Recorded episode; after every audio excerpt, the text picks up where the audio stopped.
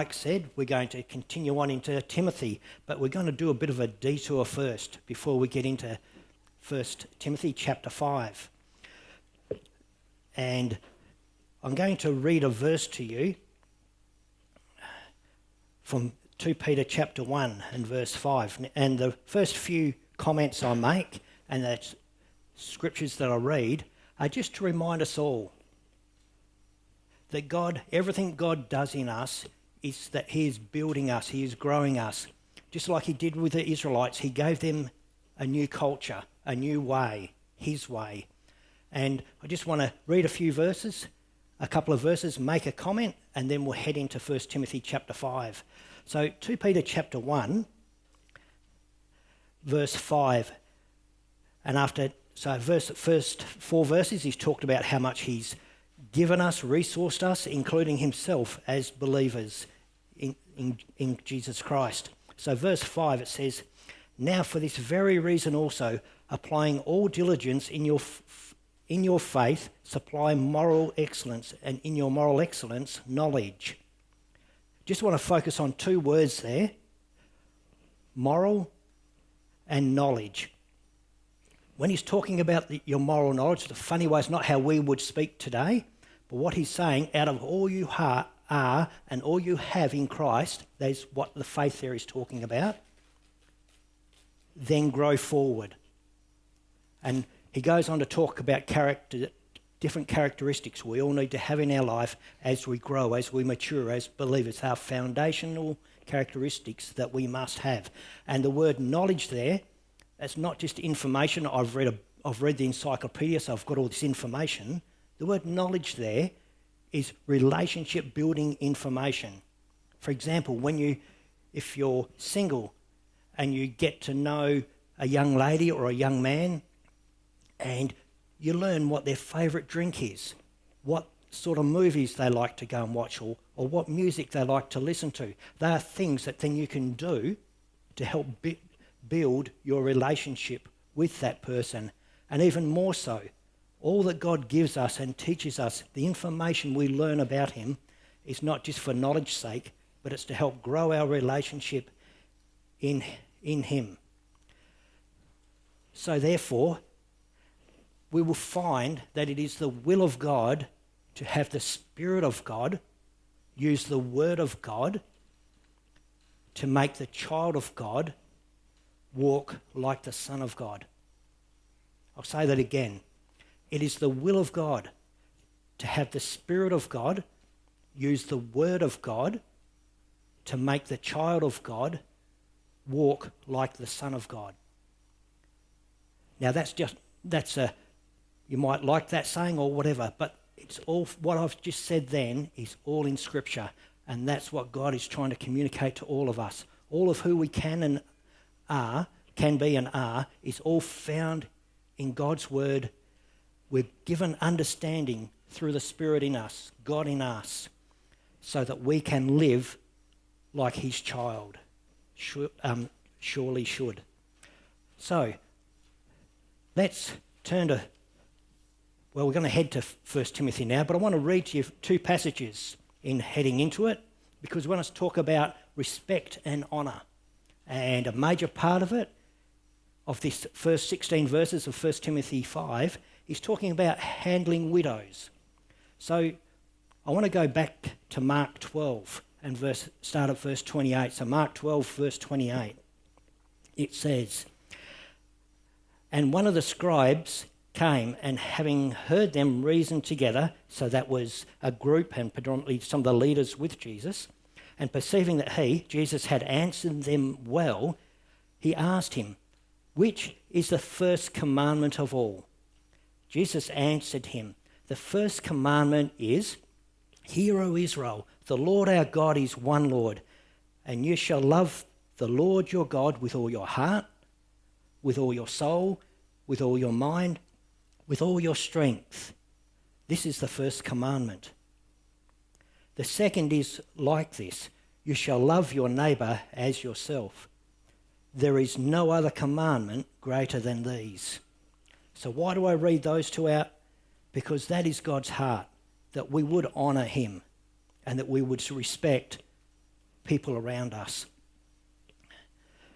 And as I said before, it's all a part of God growing a new culture, a new mindset in us. We find this demonstrated in Romans 12, 1 and 2, don't we? Where he talks about don't be conformed to this world, but be transformed by the renewing of our mind.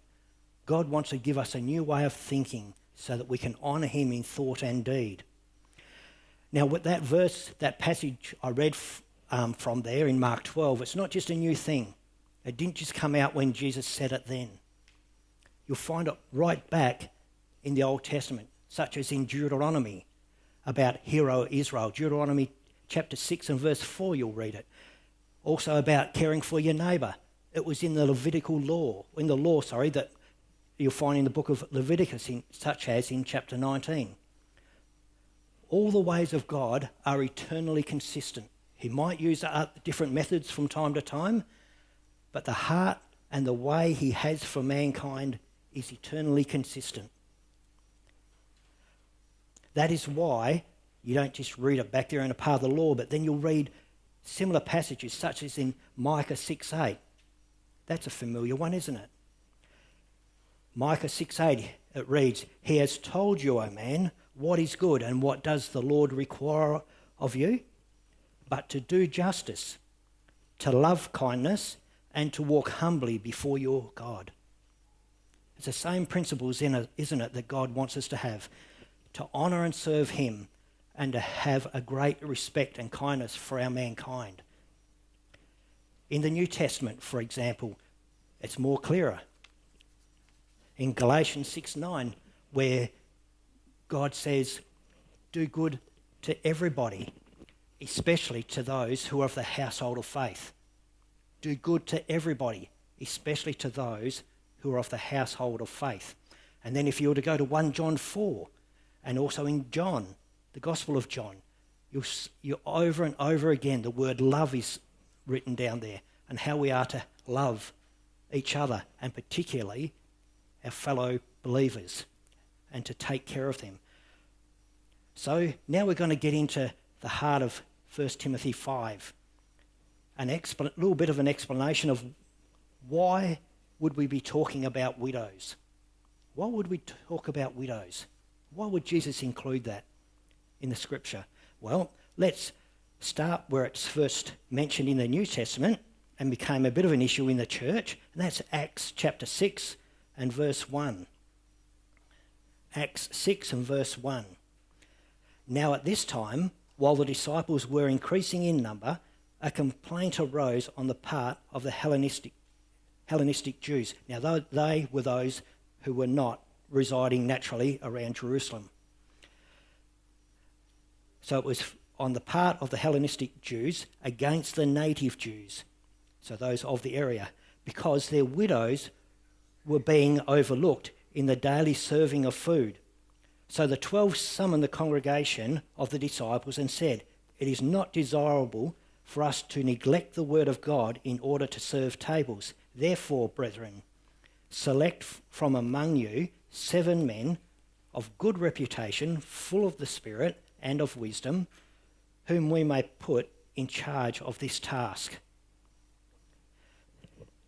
who here didn't have to get taught or disciplined by their parent so that they would grow in good character? None of us. It's a natural sinful heart of man is that we fight against and don't naturally always want to do good. When we were a child, we got taught, such as for myself, I got taught you don't hit girls. Even though my sister might have hit me or been unpleasant to me, I was never to hit her. You open a door for a lady because it shows them respect. If a lady's there or an older person, you give them, get up and give them your seat. They're not natural things, and they're things that even our culture is speaking against today. But yet, there are characteristics that we need to be taught. We don't naturally want to do that like our culture is trying to teach everyone today, you look after number one. Look after yourself. Put yourself first. But that's not God's way. Because if you were to keep reading through those characteristics, the foundational characteristics in 2 Peter chapter 1, by the time you get up another couple of verses from where we read, after God's named those characteristics and shown how they need to be in an order to grow, you'll see that those characteristics will put you blameless before God when that's who you are. So, in Acts, in the early church, they had trouble. There's a bit of bias going on. They weren't always being loving, kind, looking after those, the fellow believers, even their fellow countrymen. As we've been going through 1 Timothy, we've understood that Timothy was in the church at Ephesus. And before Timothy had been left there by Paul, Paul, under God's instruction, had given them such foundational and just amazing teaching of God and the truths. And you'll find all of that in the book of Ephesians. But yet, some of the basic stuff they still struggled in. And so let's read 1 Timothy chapter 5 and let's look at some of the things that they struggled in, some of the things that God was having Timothy exhorted in for himself and also for the believers there in the church, what they needed to still grow in, what needed to be reinforced in their lives. So, first two verses 1 Timothy chapter 5. Do not sharply rebuke an older man, but rather appeal to him as a father, to the younger men as brothers, the older women as mothers, and the younger women as sisters in all purity. Yes, so isn't that just common decency? But it's not, not the natural heart of mankind, is it? And it's not our natural heart when we don't feel being inconvenienced, when I don't feel being inconvenienced for your sake. So God was reminding and reinforcing, reinforcing, and that word comes up later in this passage, that there needs to be the respect. You honour the older person just like your mum or your dad. And we see that reinforced in Exodus chapter 20. One of the commandments, what is it? to honour your father and your mother. And that's why here in this verse he says that the older man, treat him like your dad. In other words, treat him with respect, honour him if you've got to go and speak to him, even if you've got to correct him or challenge him on his, on his, in his lifestyle. You go there with respect and honour. And similarly, with older women, with younger women, with younger men. Verse 3 and from here through to 16, it's all about widows. Honour widows who are widows indeed. But if any widow has children or grandchildren, they must first learn to practice piety in regard to their own family and to make some return to their parents, for this is acceptable in the sight of God. So, what's God saying here? if you have a widow in your family, if you have a mother or a grandmother who has lost her husband, her husband's passed away, as a grandchild, as a child, it is your responsibility to look after them, to make sure they are cared for. Not just that they've got food, that they've got a car, but actually to care for them in the full extent. And the amazing bit there is it's not just the kids, it's also grandkids. We've all got to step in, step up, don't we? We've got to step up for our family. You, God says, look after your own. Look after your own.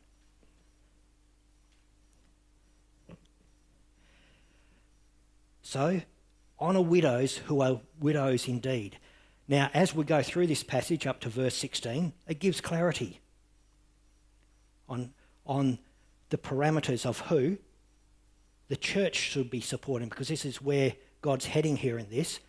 He gives clarity on the family should look after if they have if they have children, you should look after your own. But if not, the church should step in and should take care of widows.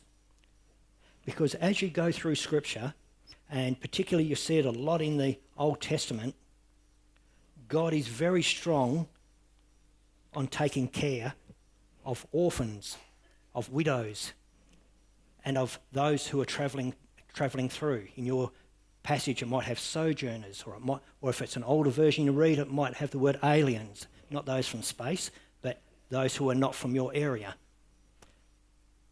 But God is very big on it. That's why in the law with the Israelites, when He set up their what the, how their conduct had to be, when they went and picked their first crop of their olives, that was the only pick they got. The rest of it was for the widows, for the orphans, for those who are travelling through. If they weren't ripe when you picked them, you left them there, and that was their benefit. At harvest, God gave them directions, and He said, when you're harvesting and you, you forget to go back and get those sheaves or that 20 tonne of grain, good on you. Good thing you forgot. Because the, the widows, the orphans, those travelling through, they need it. And over and over again through the Old Testament, God is very strong on supporting those three people. He even talks about it when you have given, when you have given your tithes and your offerings. He says, and go and give some to the Levites because they were doing that spiritual leadership. So they got an extra blessing on what they were being told. And he mentions again the, the sojourners, the widows, the orphans, uh, repeated over and over again because God doesn't like to see them oppressed or neglected. He's very big that we look after, that we have a tender heart, that we have a kind heart. And we'll see this echo through again and again as we continue. So, verse 4 again. But if any widow has children or grandchildren, they must first learn to practice piety in regard to their own family and to make some return to their parents, for this is acceptable to God. In other words, this is God's will. This is God's will that you look after your own family. Now, verse 5 She who is a widow indeed and who has been left alone has fixed her hope on God and continues in, in entreaties and prayers night and day. So it gives a little bit of a clarity on someone who the church would support a widow and someone who is faithful before God, pursuing God. Verse 6 But she who gives herself to wanton pleasure is dead even though, while she lives. So God gives a pretty clear description there, doesn't he? He gives clarity and it'll become out clearer and clearer. The church is to support people, particularly and more specifically, those who are faithful before Him. Those who are faithful before Him. So that's, as an example, at a board level, who we choose to support with missionary support, with finances and re- other resources. They are those who preach the gospel as a priority, teach the truth about God, and then other th- things that might come up are secondary, but they must be faithful in living a, a standard of honour before God, to honour God and have an accountable life. And that's also what is said here about the widows, who, if we support, they are those who have such a great quality in their lives, not someone who just goes around just wasting time, all about personal pleasure and me, me, me. Verse 7 Prescribe these things in other words, reinforce these things as, as well, so that they may, may be above reproach. So that they may be above reproach. Now, most of these things we do here. And I understand as I speak, I'm not teaching you a new thing. But it's interesting that word there reinforce. Just like we had to, with our girls, we had to reinforce when they were little, when they were younger, some of the basic principles in life, just like my mum and dad did for me. Again and again, we need to encourage each other, each other, exhort each other. Verse 8 But if anyone does not provide for his own, especially those of his household, he has denied the faith and is worse than an unbeliever. So that gives a pretty good indication of God's strong view on it. That you look after your own family, you look after your fellow believers in your local church, you don't neglect each other. You're acting like an unbeliever if you do, which is fairly strong, isn't it? Verse 9. Verse 9. A widow is to be put on the list only if. So here's a bit more clarity. And some of the next couple of verses is against our current culture, but it is the wisdom of God.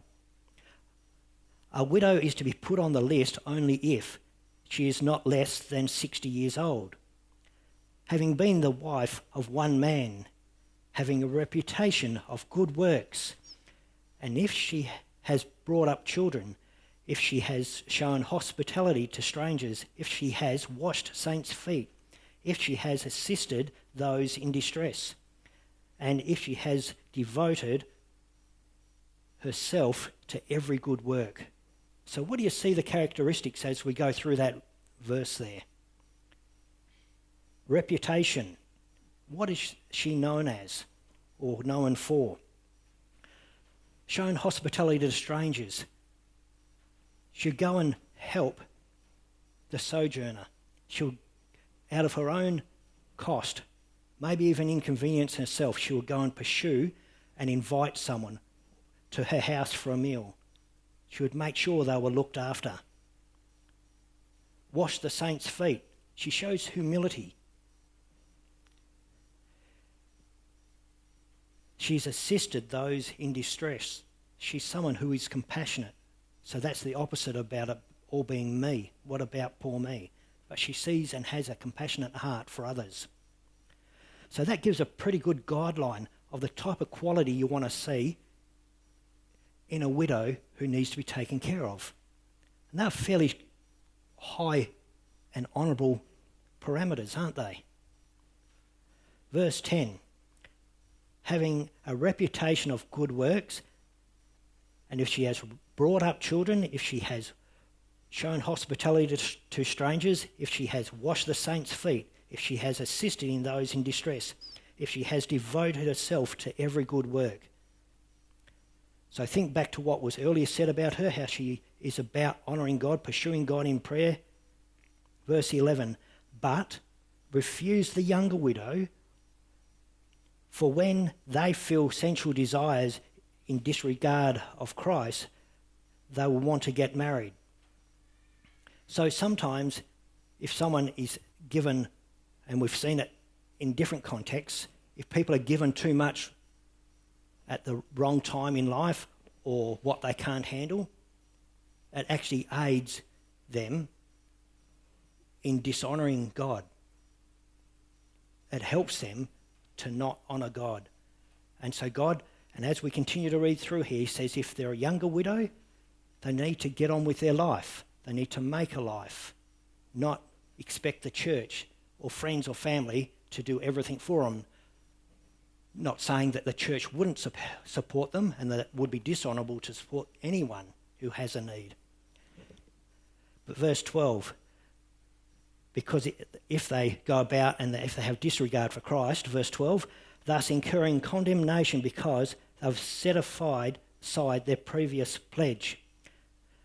At the same time, they also learn to be idle as they go about from house to house and not merely idle, but also gossiping and busybodies talking about things not proper to mention. So in other words, instead of being like the honourable widow, they become they are dishonourable when they are given resources that are not fit for them, that are not timely for them. Therefore, I want younger women to get married, bear children, keep house, and give the enemy no occasion for reproach. Live an honourable life, God calls you to. Live an honourable life.